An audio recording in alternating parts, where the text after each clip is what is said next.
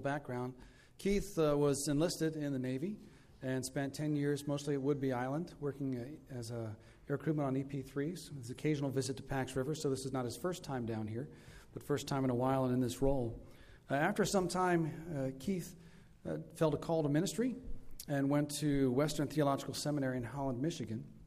And after graduating there, went back to Whidbey Island, served his congregation there for a year, and then felt a call into the chaplaincy and joined the Navy chaplaincy and uh, is sponsored there through the Reformed Church in America. Uh, Keith then spent a couple of years in Yuma, Arizona, and about two and a half months ago was assigned to Marine Corps Barracks in Washington. And so Keith is joining us here for that, as well as his wife Cassie is here. Uh, Keith, welcome. Let's share God's Word. Thanks again. Appreciate it. Good morning. As I told uh, all of the faithful uh, Christ followers in the first service, I wanted to thank your pastor and thank all of you for welcoming me here this morning to share with you in what I consider to be, and I know that you do as well, sacred responsibility of uh, sharing uh, the Lord's Word. Um, I was told by your pastor a few weeks ago that he likes to keep sermons between 30 and 35 minutes, and because I'm committed to honoring that, we need to get down to business. All right? So, with your permission, I'd like to pray for us, jump right into our scripture, and then our sermon. Is that good? All right, let's pray together. Lord, as we dive into the rich waters of your word, may your spirit refresh our souls. And may that same spirit be our rule. May the glory of your Son, Jesus Christ, be our only concern as we hear your word. Amen. Our scripture this morning is from Acts chapter 4, starting at verse 1. Uh, it's a passage that describes what happened to two of Jesus' disciples, Peter and John, immediately after they healed a crippled man in the name of Jesus. As we listen to the scripture and then as we jump into our sermon, there are two things that I'd like for you to listen for. Two things. I'd like for you to listen for a lifestyle and listen for a response. Lifestyle response. Don't worry, just like I told the first service, and I followed through.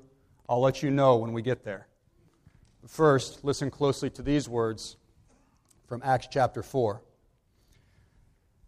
As they were speaking to the people, the priests and the captain of the temple and the Sadducees came upon them, greatly annoyed because they, Peter and John, were teaching the people and proclaiming in Jesus the resurrection from the dead. And they arrested them and put them in custody until the next day, for it was already evening. But many of those who had heard the word believed, and the number of the men came to about 5,000. On the next day, their rulers and elders and scribes gathered together in Jerusalem with Annas the high priest, and Caiaphas, and John, and Alexander and all who were of the high priestly family. And when they had set them, Peter and John, when they had set them in the midst, they inquired, By what power or by what name did you do this? Then Peter, filled with the Holy Spirit, said to them, Rulers of the people and elders, if we are being examined today concerning a good deed done to a crippled man, by what means this man has been healed, let it be known to all of you and to all the people of Israel that by the name of Jesus Christ of Nazareth, whom you crucified, whom God raised from the dead, by him this man is standing before you well. This Jesus is the stone that was rejected by you, the builders, which has become the cornerstone. And there is salvation in no one else. For there is no other name under heaven given among men by which we must be saved. Now, when they saw the boldness of Peter and John and perceived that they were uneducated, common men, they were astonished. And they recognized that they had been with Jesus. But seeing the man who was healed standing beside them, they had nothing to say in opposition. But when they had commanded them to leave the council, they conferred with one another, saying, What shall we do with these men? For that a notable sign has been performed through them is evident to all the inhabitants of Jerusalem, and we cannot deny it. But in order that it may spread no further among the people, let us warn them to speak no more to anyone in this name. So they called them and charged them not to speak or teach at all in the name of Jesus. But Peter and John answered them whether it is right in the sight of God to listen to you rather than to God, you must judge. For we cannot but speak of what we have seen and heard. And when they had further threatened them, they let them go, finding no way to punish them because of the people, for all were praising God for what had happened. For the man on whom the sign of healing was performed was more than 40 years old. Amen?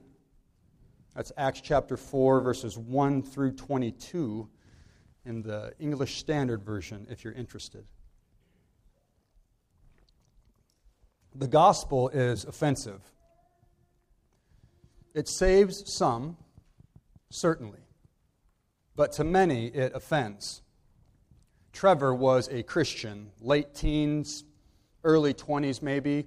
In the winter of 2002, before I was a Christian, Trevor and I were working the day shift together in the avionics shop at a flying squadron stationed in Whidbey Island, Washington. Trevor was standing behind the supervisor's desk that was littered with coffee and tobacco products and wires and maintenance manuals. I was standing on the opposite side of the desk when a conversation broke out among the sailors. A conversation about religion. And Trevor, being a Christian, began to speak into this conversation by sharing the gospel, by speaking about Christ. I remember the room became silent, still as Trevor spoke. He told us about grace. I was listening about God's desire to be in a relationship with us, rebellious human beings, still listening. He told us about Christ coming and being crucified for our sin and being resurrected from death so that we might have hope in something other than ourselves. And when Trevor was done sharing the gospel, the room erupted in opposition. And that's when I leaned across the counter. I looked right at Trevor and I said, Shut up. Shut up, Trevor. We don't want your Jesus here. At that moment, the gospel that Trevor was sharing was offensive to me. The gospel certainly is the greatest news this world has ever known, but for me at that time, it was the worst thing I had ever heard the gospel, Christ, assaulted my sin, declared a holy war on everything I was outside of the grace of God, and it threatened to disrupt my sinful lifestyle. So I responded in a way that a lot of people respond when they feel threatened. I said, Shut up, man. We don't want your Jesus here. In Acts chapter 4, Peter and John heard those words too. If you remember a few minutes ago, I said, I told you prior to this passage in Acts chapter 3, Peter and John had just miraculously healed a man in the name of Jesus, a man who had been crippled for his entire life. So crippled, in fact, that people used to have to carry him to the temple gate and lay him in the dirt where he would spend his days reaching up to passerbyers, begging them for pennies. And after Peter and John heal this crippled individual, they turn to the people and they begin speaking and teaching about Jesus, speaking about Christ's death, speaking about his resurrection. And it's this talk specifically about the resurrection that landed Peter and John in some serious hot water with the most powerful people in all of Israel. I mean, Follow me down to verses 1 and verse 2, where the writer of Acts tells us that when the powerful Sadducees, the powerful priests, and the captain of the temple heard Peter and John speaking about Christ and his resurrection, they become greatly annoyed. So upset, in fact, that they literally manhandle John and Peter and violently throw them into prison. But that's not all. This resurrection talk upset these powerful people so badly that they had to call even more powerful people to help them deal with this problem. I mean, look at verses 5 and 6. That's where we see the rulers of the people come into town. The elders, the really, really smart lawyers, the scribes, and then the high priest, Annas, and his entire powerful family. And these men would have formed, all of them would have formed, what's called the Sanhedrin. Have you heard that word before? sure that you have. Sanhedrin, which was essentially the Supreme Court and the Senate of the entire nation of Israel. The Sanhedrin was comprised of powerful men, not to be trifled with, ever. The Sanhedrin had direct oversight over every aspect of people's lives the legal system, politics, economics, religion, everything. And when it came to religion specifically, the Sanhedrin did not like anything new. You didn't need to be innovative. No creativity, no new religious practices, no new religious teachings, especially some new teaching about the resurrection. Because if there's one thing we know about the Sanhedrin at this point in history, is that they not only taught the impossibility of the resurrection, but they became greatly annoyed and offended and threatened when other people started going around teaching about the resurrection. And that's why in verse 7, we see Peter and John get put on trial. I mean, just, just picture it for a minute. Peter and John bearing chains. Nobodies. Nobody. Pulled into a courtroom full of society's most powerful men. Men who don't have their best interests in mind men who probably operate under the guideline of guilty before proven innocent.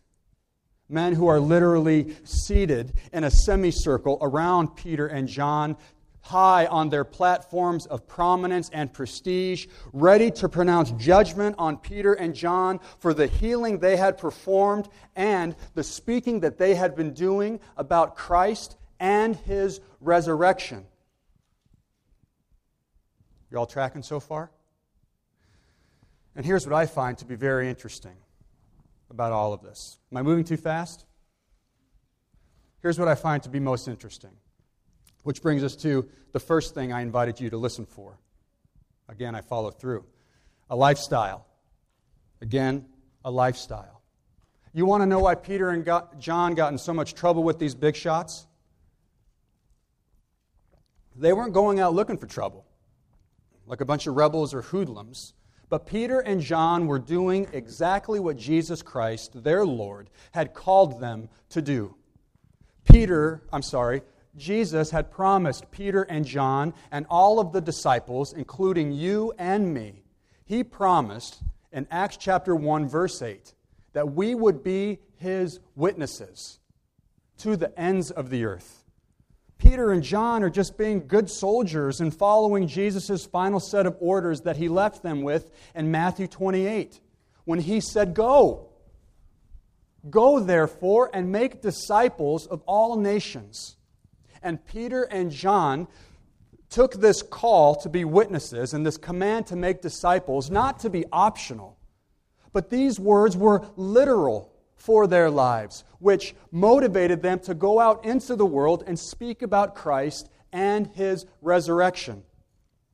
But that's not all. That's not all. When Peter and John go out and speak about Christ's resurrection, the original language in the New Testament tells us in verse 2 that they were speaking about Christ and his resurrection infinitively. Speaking infinitively. Or, to say it another way, they were always speaking, regularly speaking, consistently speaking. The language tells us that this, that they're speaking about Christ and his resurrection, was not a one shot deal. Nor could it be limited to the time that they healed the crippled man. But this speaking about Christ and the healing power of his resurrection was a lifestyle for Peter and John. It was everything they were about. Their hearts and their minds had been so captivated by Christ, and their lives were co- so consumed by Christ and the grace and the mercy and the transformative healing and the reconciliation that they had received through Him that they couldn't help but to go out into the world when Christ said, Go, go, go. They couldn't help but to go out and consistently speak about Christ and his resurrection with others. You following the lifestyle? And this Christian lifestyle that Peter and John were living, this is what landed them in some hot water with the Sanhedrin. Why? Because they were the ones who were in charge of religion.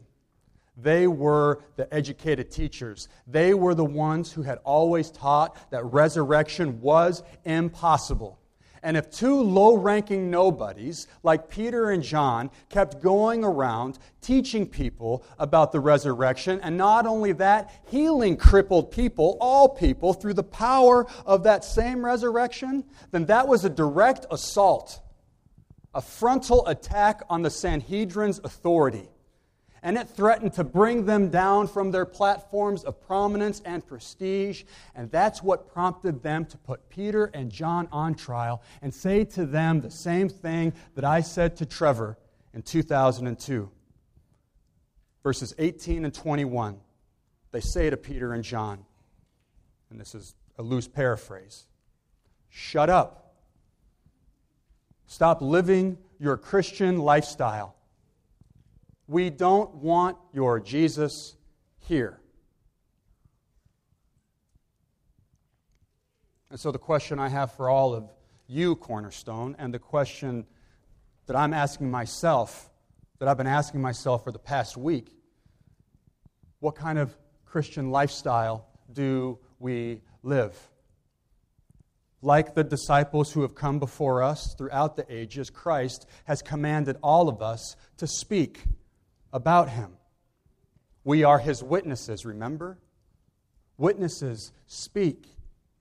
And if our hearts and our minds have been captivated by Christ, and if our crippled souls have received grace and mercy and redemptive, transformative healing through that same Christ, shouldn't we go out empowered by the same Holy Spirit that Peter and John were empowered by, and speak about the resurrected healing power of Christ whenever the Holy Spirit creates an opportunity? In our Christian lifestyles, shouldn't we? And remember, I'm talking to myself too.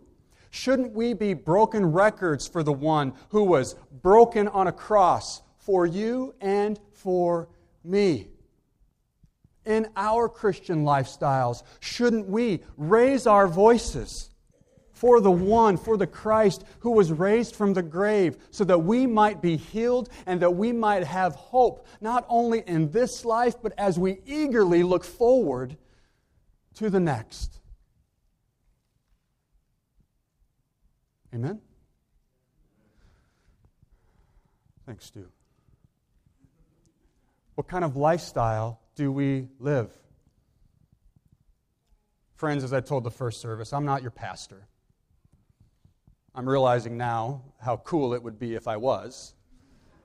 But I'm not your pastor.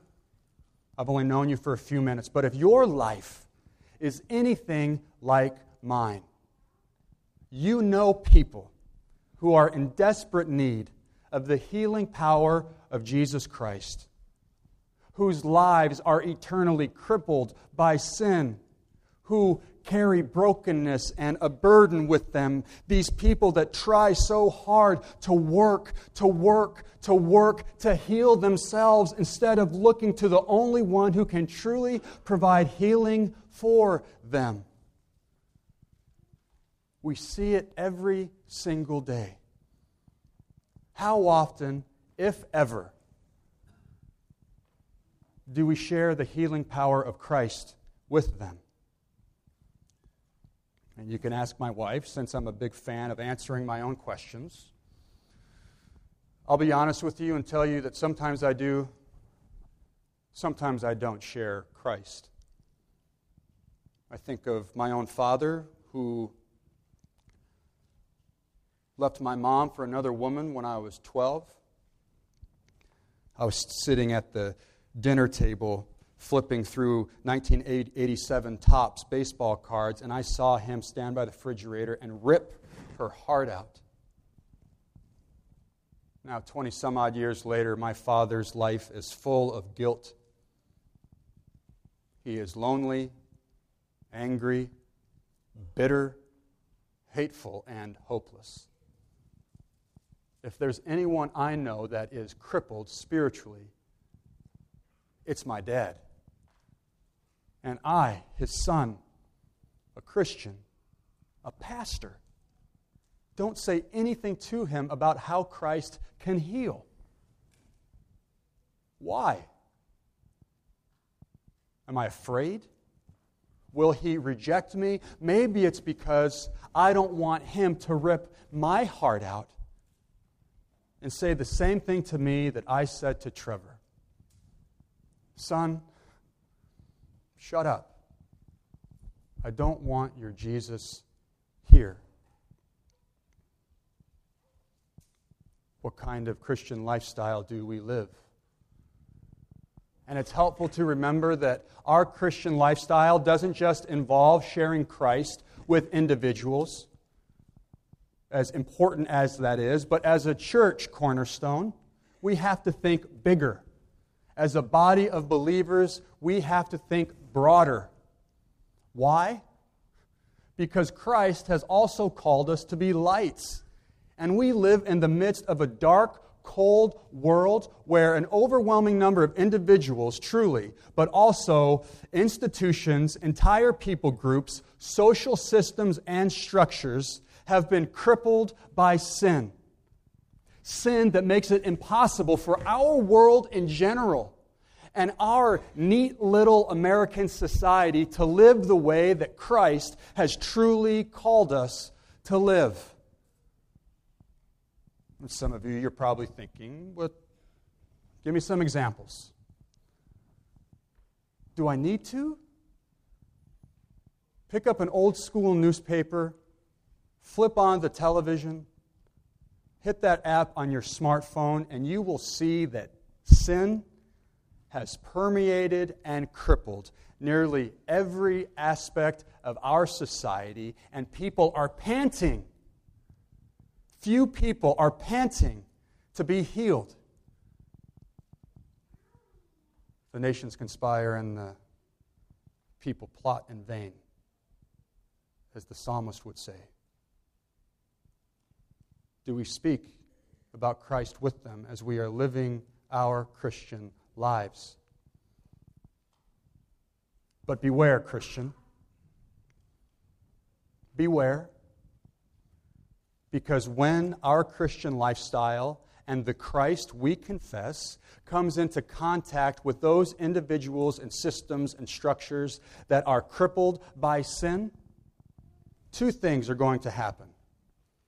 By the providence and sovereignty and eternal election and grace of God, there will be healing for some. But for many, like the Sanhedrin with Peter and John, they will take great offense to our Christian lifestyle. They will become greatly annoyed with the Christ that we profess. This shouldn't be surprising to us.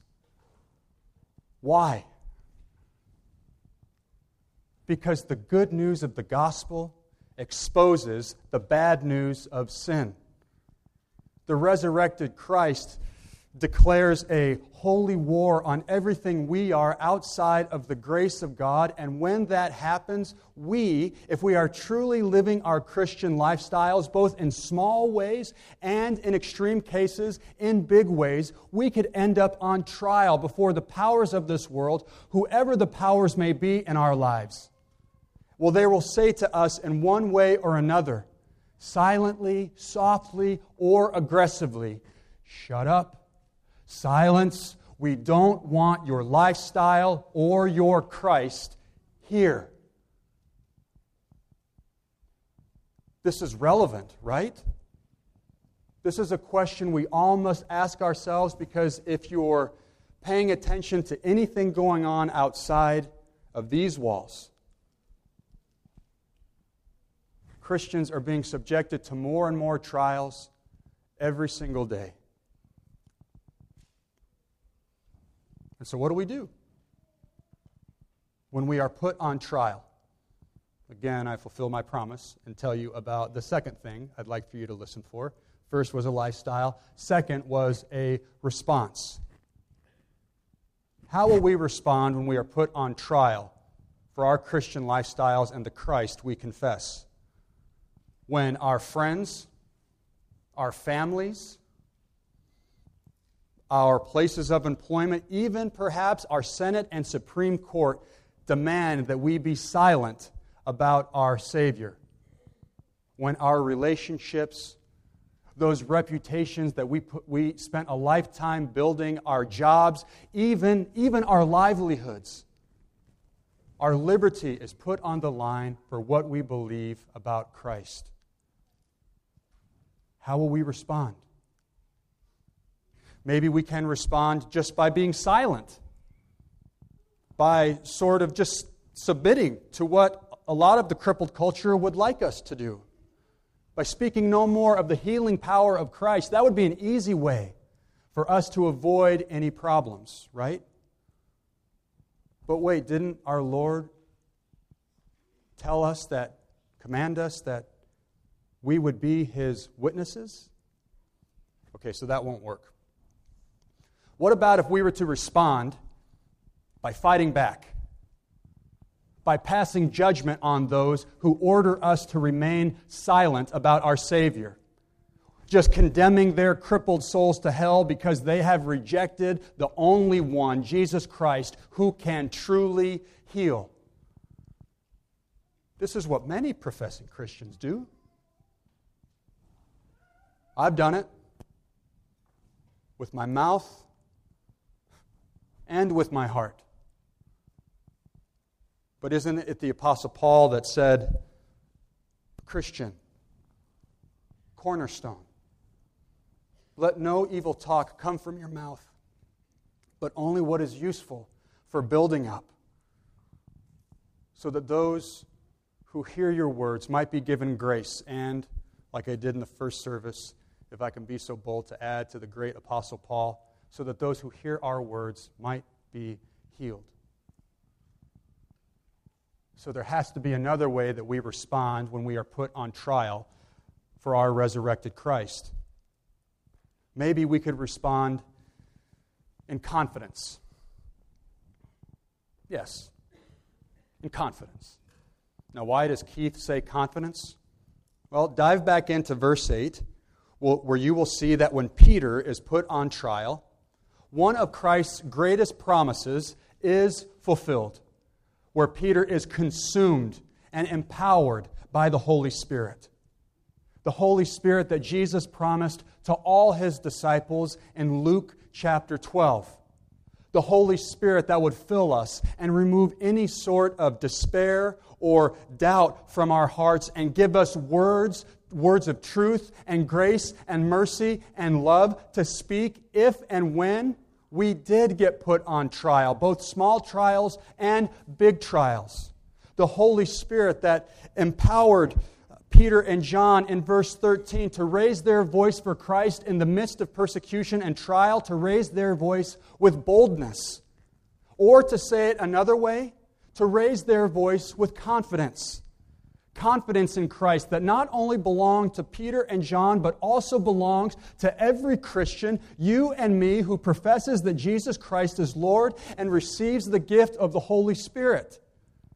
The Holy Spirit that will give us the confidence to not be afraid when we are dragged into courtrooms with cuffs on our hands for what we confess about our resurrected Lord the confidence that will compel you and compel me to stand courageously and graciously against our crippled culture and its sinful systems that demand us to remain silent about the healing power of our Savior, and we will say, uh uh-uh. uh I cannot remain silent. Persecute me, arrest me, Stone me. Take my head off my shoulders. I really don't want you to. But fire me if you must, because I cannot remain silent about my Savior. A confidence that allows us to raise our voices with the Apostle Peter in verse 19 a voice that knows the grace and the love and the transformative power and hope and healing that we have received through the life, death, and resurrection and continue to receive through Christ every single day. A voice that says, There is salvation and no one else. I cannot be silent. For there is no other name under heaven in the entire world given among men by which we me and you and everyone who is broken and crippled must be saved and healed. Amen? All right, amen. Friends, if we faithfully live a Christian lifestyle, if we live into Christ's call, there will be trial. And in the midst of that trial, may we respond through the grace and the power of the Holy Spirit in confidence, knowing that we are not alone. A lifestyle and a response. Got it? All right. My job's almost done. A couple months after I told Trevor to shut up, you remember Trevor, right? A couple months after I told Trevor to shut up, by the sovereignty of God, and I believe through the humor of God, he and I deployed to Okinawa together. I would spend my days flying and my nights drinking myself silly and womanizing, acting a fool. Trevor stayed true to his Christian lifestyle and shared the healing power of Christ with me whenever he thought appropriate. He even teamed up with another dude named Dennis, who was an officer. And between the two of them, they invited me to church about eight times a week over a three month period. One Sunday morning, after I had stayed up the night before, dancing with the dark side of the internet, crippling myself even further, for whatever reason, call it a prompting of the Spirit, I took Trevor and Dennis up on their offer, and I hopped in our little bongo van, drove on the wrong side of the road, and went to chapel. I sat in a very uncomfortable pew with thick, humid air. Trevor was seated on my right. Dennis was one seat over. The Air Force chaplain stood up and preached confidently about Christ. And in that moment, my crippled soul was convicted. After the service, after the chaplain sat down and gave the benediction later and said amen, Trevor and I followed the chaplain to his office like a bunch of four year old little kids. And as soon as he shut the door, I dove into a state of fearful, Christ centered repentance. Trevor and the chaplain sat me down and put their hands on me and began to pray. Pray for Christ to pray for grace. And in a moment, I tell you, a man who had been crippled since birth was healed. And when I opened my eyes, my eyes were, which were once blind but now could see, I looked up and I saw Trevor looking at me, smirking at me,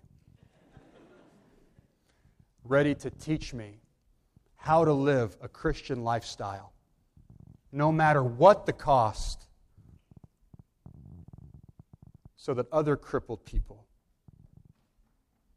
might know what it means to be healed through the grace and the mercy of Christ our Lord, who reigns in heaven and on earth now and forever. Amen.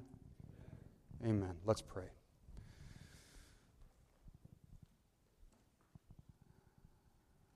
Christ, you have placed a call on our lives.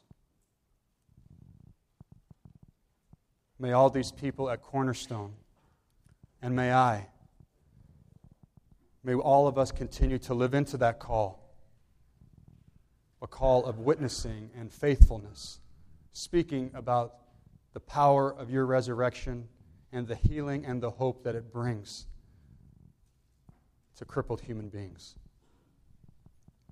I ask, Lord, that your Spirit would be with all of these people as they go from this place.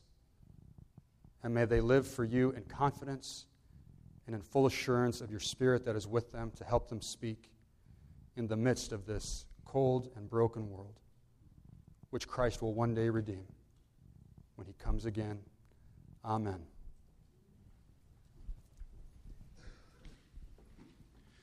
Please stand with us as we respond to God's word preached